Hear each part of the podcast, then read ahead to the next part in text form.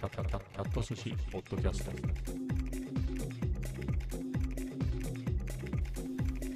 第858回。今日は2023年6月27日火曜日です。今日も、まあ、天気っていうかね暑かったね。あのー天気自体ってどうなんだろう。雨が降ったりはしないけれど曇りだった気がするんだよね。あのーまあなんでかっていうと日中で歩かないっていうのが一つと僕が基本仕事してるから基本というかもうずっと仕事してるから自分の部屋で。ってなるとね、えー僕の部屋って窓がすりガラスなの。なのであんまりわかんないんだよね。雨が降れば音がするからわかるけれどその晴れててあもちろんめちゃめちゃ普通に晴れてて西日がガンガン来れば晴れてるなってわかるけど、まあ、そうでもない時ね、えーは特に気にしてないんでそう考えてみると西日が当たってたわけでもないからまあ曇ってたのかなみたいな、まあ、あと途中であの隣の部屋ね自分のお家の隣あのなんつうの？自分がいる隣の部屋、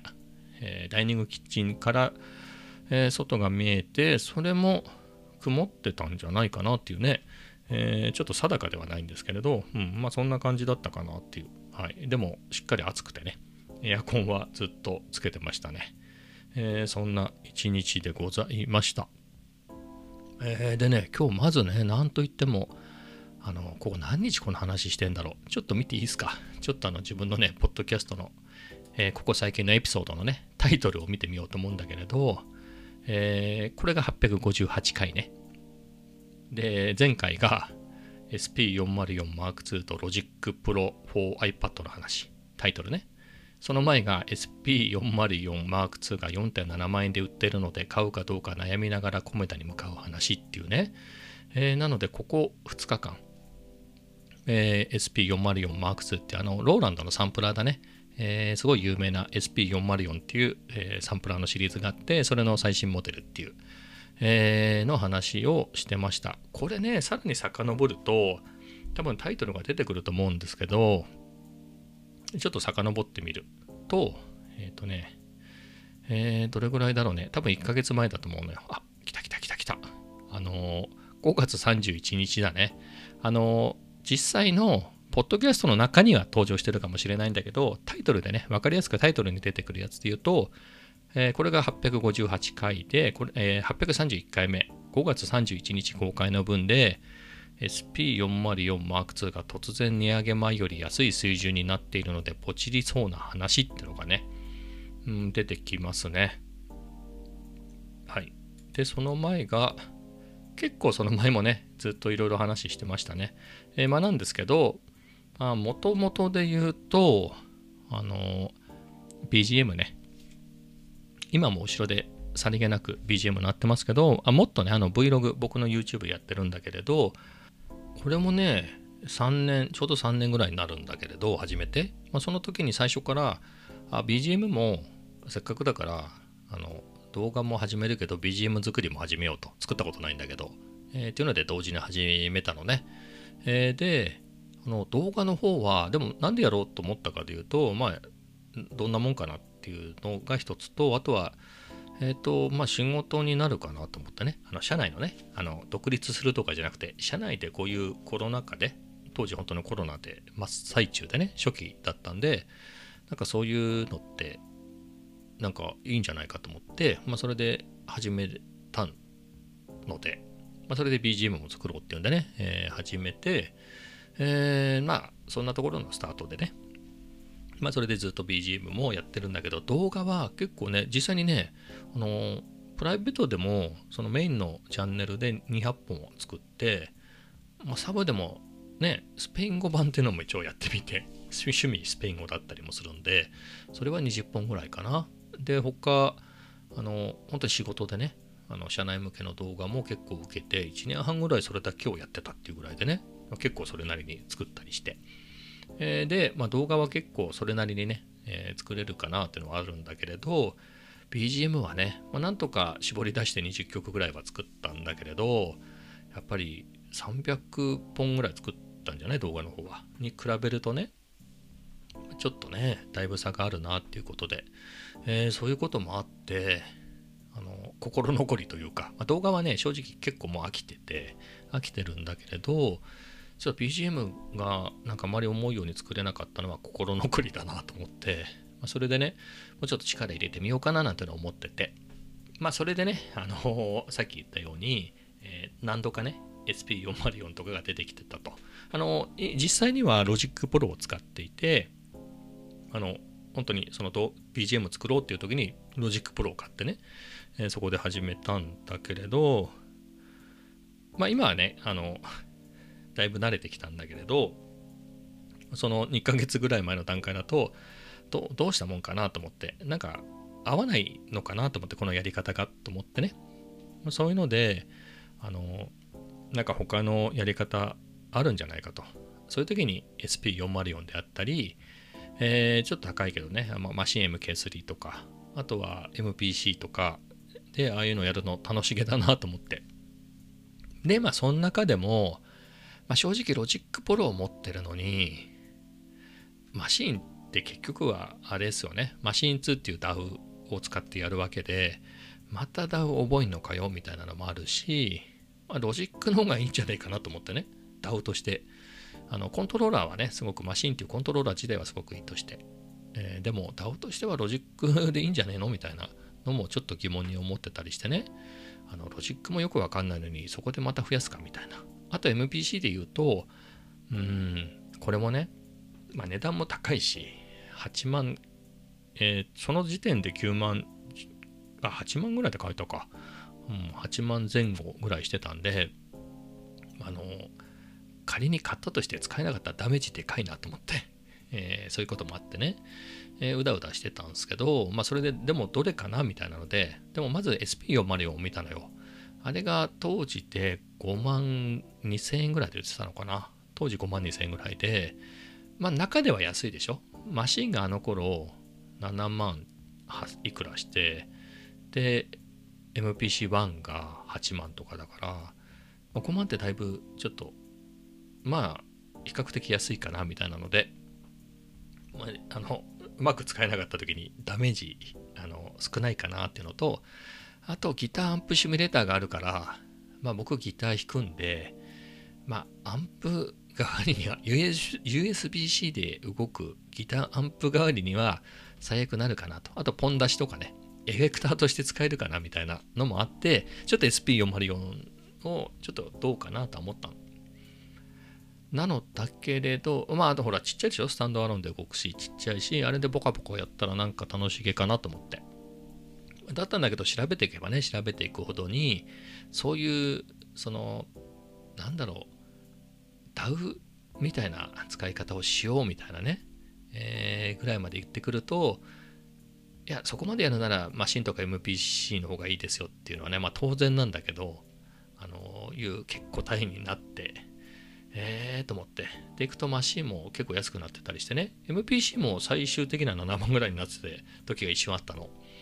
えーだったぐらいで、うわー、SP404 ないかなみたいな。で、うだうだしてたんだけれど、えーここ1ヶ月ぐらいの間で言うと、まあ、結局結論は、その SP404、あ、でも、だったらマシンかなと。憧れもあったし。でも、待てよと。あの、マシンもなんかあんまり次が出ない説もあるから、だったら一応 MPC の方がいいのかなと。赤いといえば、赤いといえば MPC だから、あれは続けるだろうって考えると、MPC かなみたいなことは思ってて。MPC はね、どうせならあれ行くかみたいなこともちょっと思ったの。でもそこまで行った時に、ちょっと待てよと。8万、7万、8万するんで、そこまで出すなら、あの、あの iPad Pro 買ってね、8万プラス、もともと iPad 古くなってたから、だから、もともと古くなってた iPad を買い替えるとすると、まあ最低でもあの USB-C の一番安い iPad、あれも7万ぐらいするでしょ？じゃあその7万プラス MPC の8万足したら結構でしょこれ。ね、結構高いの買えるじゃない？であれば、あの、新しい M1 iPad Pro を買って、新しくね、M1 iPad Pro を買って、まあ、それで Logic Pro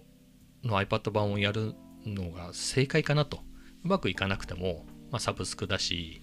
あの、なんだろう。少なくとも iPad としては使えるから、えーありだなと思って結局 iPad にしたのその時。で買ってすぐぐらいにねそしたらもうどんどんどんどんいろんなものが下がってきてで SP404 が5万2000円ぐらいしてたのがその時で言うと4万7000円ぐらいまで下がったのかな。あもっと下がった。あと本当に瞬間最大風速的な感じで4万4000円ぐらいまで下がったのね。まあポイント込みでみたいなのでいくと、えー、そんぐらいまで一瞬下がってね。その時すごい悩んだの。でもさすがにそういうのも含めて iPad Pro 買ったばっかりで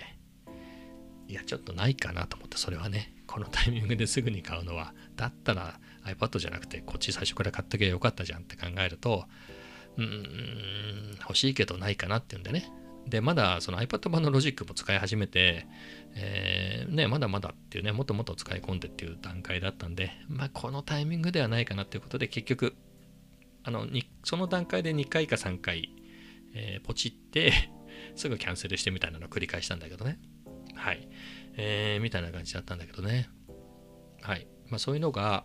えっ、ー、と、1ヶ月前ぐらいの話だね。5月31日とか、えー、だったので、えー、そんなことだったんですけれど、でもさすがにね、iPad、あの、ロジックのね、iPad Pro 版がすごく性に合ってて、すごくいろいろはかとってね、あの楽しく使ってるのね。えー、っていう中であのふとあの、まあ、SP404 とかいらないけど、まあ、ちょっとした遊べるやつは欲しいなと思ってて T8 っていうね T8 っていうのか T8 っていうのかローランドのあのリズリズムマシンドラムマシンの安いやつねあれがね2万1000円ぐらいなんだけど1万7000なんぼでしかも結構ごっつく10%とか15%ぐらいポイントで、だから換算で1万5000円ぐらいで売ってたのよ。あの、アマゾンで。おっと思って、これ、こんぐらいだったら別にあってもいいかなと思ってね。あの、ハードウェアでいろいろやってみたいなと思ったんで、ちょっとこれありだなと思って、ウォッチしてたのどうしようかなって悩んでたら、ふっと見たらね、あの、一応その後も、あの、MBC とか SP404 もチェックはしてたの値段。下がんねえなと思って。うん、その4万4000いくらになってからすぐ上がってね、えー、もう5万円前後でずっと固定だなと思ってたらあれ？と思ってね少しずつそ急に下がってきてまあ結局、えー、4万6000円とか7000切るぐらいまで昨日なってねおおみたいな感じでそれでまあここ2日あのそんな話をね、えー、悩んでて買おうかな買うまいかなみたいな話を、えー、してたんだけれどで今日、あの、ポチりましたね。結果で言うと。結果で言うとポチりまして、なんでかっていうとね、まあ、考えるのが疲れたなと思って。相当ね、レビューとか、あとはチュートリアルも散々見まくってて、多分ほとんどのやつ見たんじゃない？もうそれだけでは足りずにどうしたもんかなっていうことで、ポッドキャストでも調べちゃって。うん。それで、SP404 について語ってるポッドキャストね。しかもほとんど俺のしか出てこないのね。でも自分の以外のやつで、あの、やつが2つぐらいいいのがあったんで、それを聞いて、魅力的だな、みたいな、うんえー、再確認しまして。まあそんな中でね、今日ね、まあでもそれって、ある程度下がると、なんかね、結構、その数量限定で1個だけとか、すごい少ない数だけであのやったりしてるのねあの安いやつって、えー、今まで散々ウォッチしてた僕の感想からすると。なのである程度までいくと例えば5万円5万1000円2000円ぐらいで普通売ってるとするじゃない。それをもう最初はあの50円とか100円とかずつ下げてってお4万7000円ぐらいまで来たぞと思っておもっといくかなと思ったらそこで振り出しに戻るであのまた5万円ぐらいに戻ってで、また徐々に50円ずつ下げてってみたいなの繰り返しでね、えー、それを他のショップもそれに追随してみたいな感じで、えー、の繰り返しなんで、こいつがそこかがわかんないわけ。でも、あのね、えー、前回は4万、えっ、とね、ポイント抜きだと4、5ぐらいが一番安かったんじゃない？えー、ぐらいだったけど、今回でどうなんだろうと思ってね、4、7ぐらい。でも、なんだかんだ4万7000切って、今日はね、今日もどんどんどんどん切ってきたんだよね。あの、イケビカ機がすげえ張り切って、単独で張り切ってて、ロックオンがついてこないみたいな。えーぐらいで、あの、ロックオンが4万7450円とかで、ポイント10%みたいな感じ、ポイント1%か、みたいな感じでやってて、いつもはそこでガンガン来るんだけど、なんかロックオンが今日は全然動かなくて、池部だけが単独でどんどん下げていくっていうね。池部ともう一個何か、多分個人のちっちゃい転売系のお店なのか、えーそこが競い合って、1円単位でやっていくみたいな。えーで、やってて、で、それも一応カートに入れてどうしようかなって悩んでて、あのー見たら、やっぱ上がってったの。で、4万4000、4万5000切ったのね。そこでカートに入れてて、ああ、これどうしようかなとか思って、ここまでもう下がるって結構ここそこだなと思って、ちょっとどうしようかなって悩んでるうちに、あのー上がっちゃったのね。また4万6000とか、そんぐらいにどんどんどんどん上がってって、4万7000ぐらいになってたんで、ああ、やっぱりあれがそこだったんだなと思ったら、あの、カートに入れた部分は、あの、そのままの値段だったの。その一番、見てて一番安い時にカートに入れて、その値段が有効になってたのね。だからある意味、あれなんじゃない？その値段で出したやつ、その値段で売ろうとしたやつはあなたのカートに入ってて、それはそのままですと。で、まあ、それが1個なのか何個か知りませんけど、それ以外で誰のカートにも入ってなかった在庫の部分は値上げしましたみたいなことなんじゃない？間違いかなと思ったら、そうじゃなくて、ちゃんとそれが生きたまんまでね、その値段が。おおと思って、で、どんどんどんどん上がってってるから、まあ大体あそこがそこだしなっていうのがあって、えー、であれば、もういっかと思って、この何日も何日も。だここをさ、乗り越えたとしてもさ、また次1ヶ月後とかにその値下がり、値下がりっていうかその価格競争的なのが始まった時に、また同じことの繰り返しで、すげえレビュー見まくって、心、心あらずみたいになっちゃうじゃない。もうええやと思ってポチッとね、いたしましたよっていう、まあそんなところですね。まあでもそれだけじゃないですよ。あの、なんでそこで迷って、うんうんって言ってね、まあ結局ポチったかで言うと、まあいろいろ昨日もね、えー散々レビューとか、そういうの本当にずっといろいろ調べた結果で、これありだなと思ったの。やっぱりありだなと思ったのが、あと結構チュートリアルとかすげえ見てたから、使い方がなんとなくイメージできる。あとは Logic Pro もね、あの使っててサンプリングとかもしてるから、あと Koala Sampler とかで、なんかね、サンプリングして、チョップがどうした、スライスしてとか、えーあとはループとか、そういうのも、あのサンプリングの方のね、ループね、再生するだけのあのループとか、ワンショットとか、そういうのも、なんか分かってくるじゃない。っていうのでいくと、なんかいろいろ使いようがあるなと思って、僕でもね。で、なんだろう、フィンガードラムもそんなにうまくできるわけじゃないけれど、あの、ローンチパッドで結構練習した時期があって、えーっていうのもあって、でもやっぱりすぐ電源入れて、えーそれ、ちょっとね、そうやってフィンガードラムで遊べるっ機会があるのもいいかなと思って、まあ、それで突き詰めると、あの、マシーン MK3 の方がパッド自体はすごくいいっていうのは評判だけどね、まあ、もしくは MPC とかの方がいいんだけれど、まあ、そこまでうまいわけじゃないからね、ちょっとリズム出せればよくて、もう本当に遊ぶぐらいだったら iPad の画面叩いてもね、遊べるぐらいだから、まあ、それよりはもうちょっとね、物理的なボタンが欲しいっていうのがあったんで、まあ、そういう観点でもありだし、あとはギターアンプっていうとこだよね。ギターやるんで、それぶっ刺して、あの、ギターね、えー入れて、弾いて録音したりとか、録音するハードルがすごく下がるでしょ？あの、今の環境でもできるのよ。 Logic Pro でも。全然それできるんだけど、オーディオインターフェース持ってるから、そこに挿してっていうのは今までもやってたんでできるんだけど、そこまでのハードルがあるよね。ロジック立ち上げて、そのそれ用のプロジェクト。だってこっちはさ、SP404 だと、まあ、そもそもがサンプラーでしょ？そもそもサンプラーだから、いいじゃん、ギターつないで、それでバーンって弾いて、あなんかいいフレーズかもっつったら、それ、サンプリングね、録音しちゃえばいいから、まあ、そう考えるとね、まあ、もしくは、一つのトラック、一つのサンプルが16分取れるのかな。なので、そんなにずっと弾いたら疲れるからね、休憩するから、まあある程度弾いてね、で、止めて、いいのがなければ捨てて、まあ、いいのがあれば、ちょっとそこだけチョップしてとかね、そういうのも遊べるかなと思って。うん。えー、かなと思ってね。またエフェクトもあるから、こういうポッドキャストでね、こうやって喋るときに、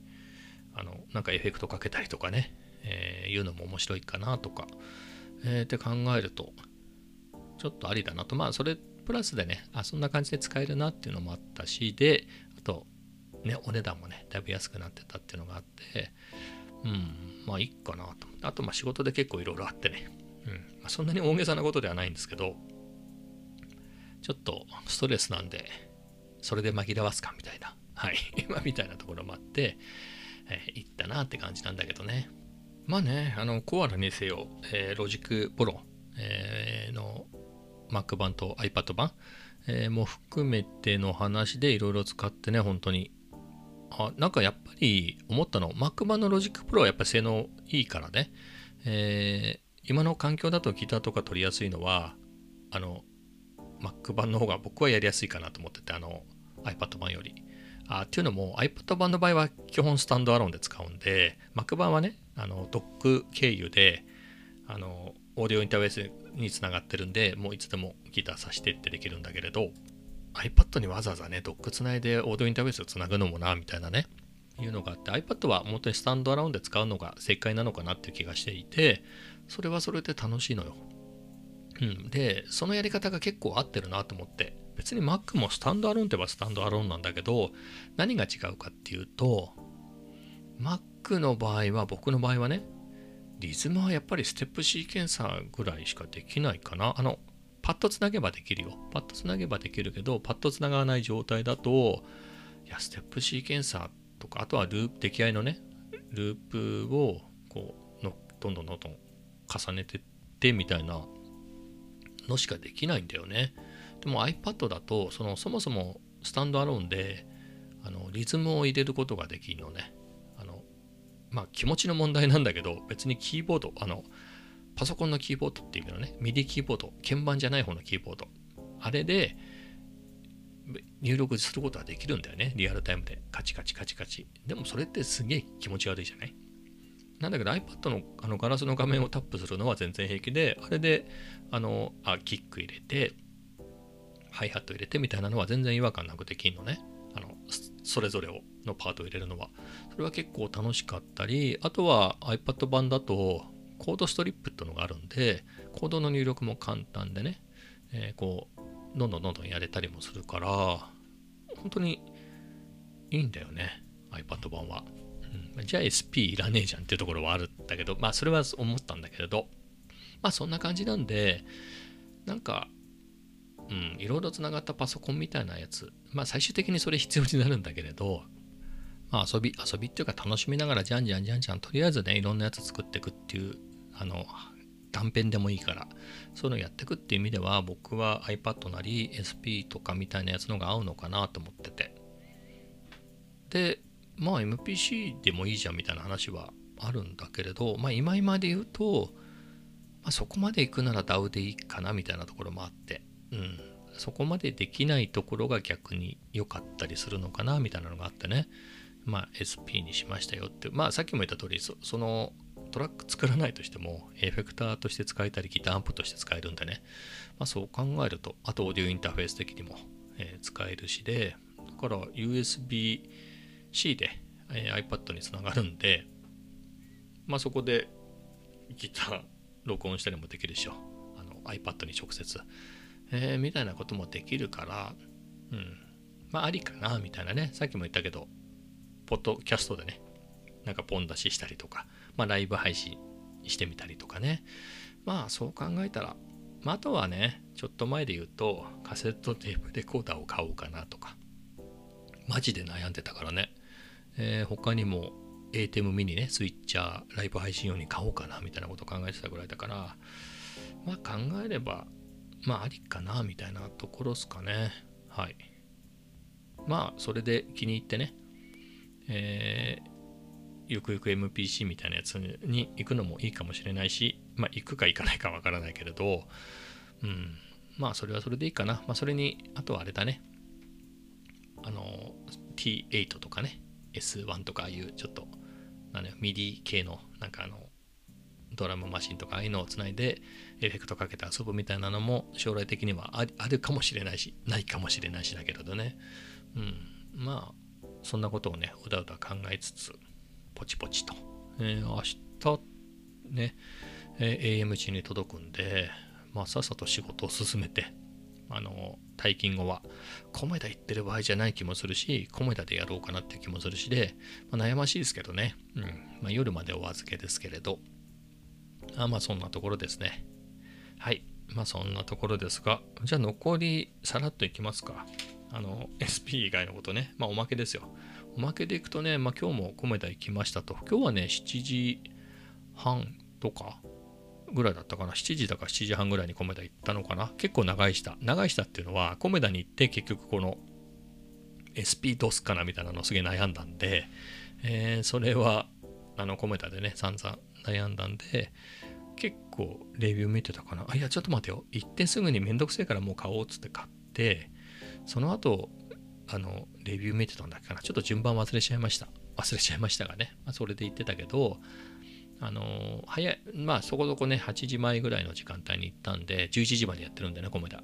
うん。ま、それで散々レビューとか、あれこれ見た後に、数学やんないとなっていうことで、あの、ベクトルの続きを一つやりまして、いや、面白かったね。でも、心ここにあらずみたいなところがあるんで、ちょっと良くないなと思って、昨日と今日がね、1コマずつぐらいしかやってないんだよ。今日1コマ、ね、とりあえず1コマ頑張ってやりましたってところで、やっぱりなんだろ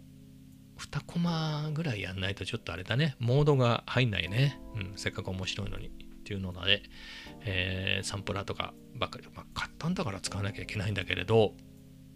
まあ、そっちばっかりやってるわけにはいかないんでね、えー、数学の方もしっかりやっていきたいなと思って、やっぱコツコツだね。コツコツ毎日やんないと、はい、いけないなと思って。他に、韓国語とスペイン語もやってるからね。うん。ちょっとやりやりすぎかなとは思ってるんですけど、あとギターも練習してるっていうね、